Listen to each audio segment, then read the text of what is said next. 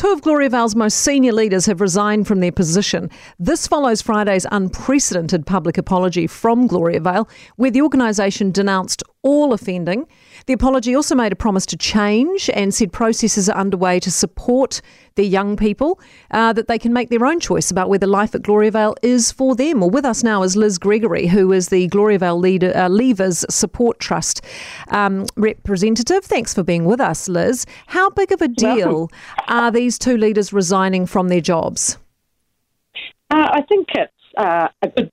It's good and right they've stood down. Um, it's a, a, big deal in that way, and they were asked to do it. There's clearly brand damage being done, um, but in my opinion, it probably doesn't go far enough. Um, yeah, the overseeing shepherd is the man that the um, employment judge said was the man with um, a quote full uh, power and control, and uh, he's still in authority. Everyone submits to him. So even though there are a couple of older boys being cast off, um, make no mistake, he is still in power. So there right. is no change here. Right. That's a little bit disturbing then, isn't it? Because the public apology was quite a new thing for Gloriavale in itself, promising change. I mean, is, is it more than just words, or do you think we're just being fed a few lines here?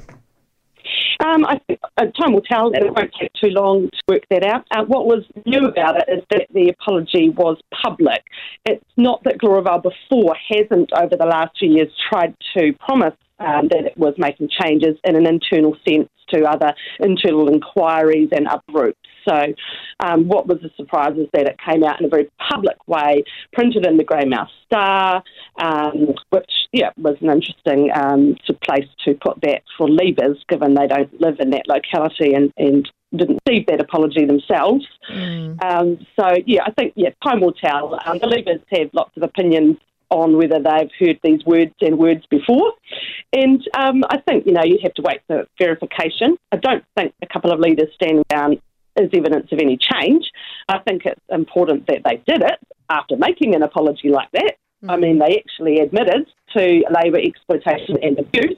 So I should hope that people stood down, but I would have thought that an entire leadership group who submitted to a, a, an overseeing shepherd for decades, um, I think they're going to need to do a little bit more than that. What about for the young people? They say they're now supporting them to make their own choices on whether they actually want to live there or not. Is, do you think that's true? Um, oh, I think time will tell on that one. I, I don't know that Gloriavale's words mean the same as our words.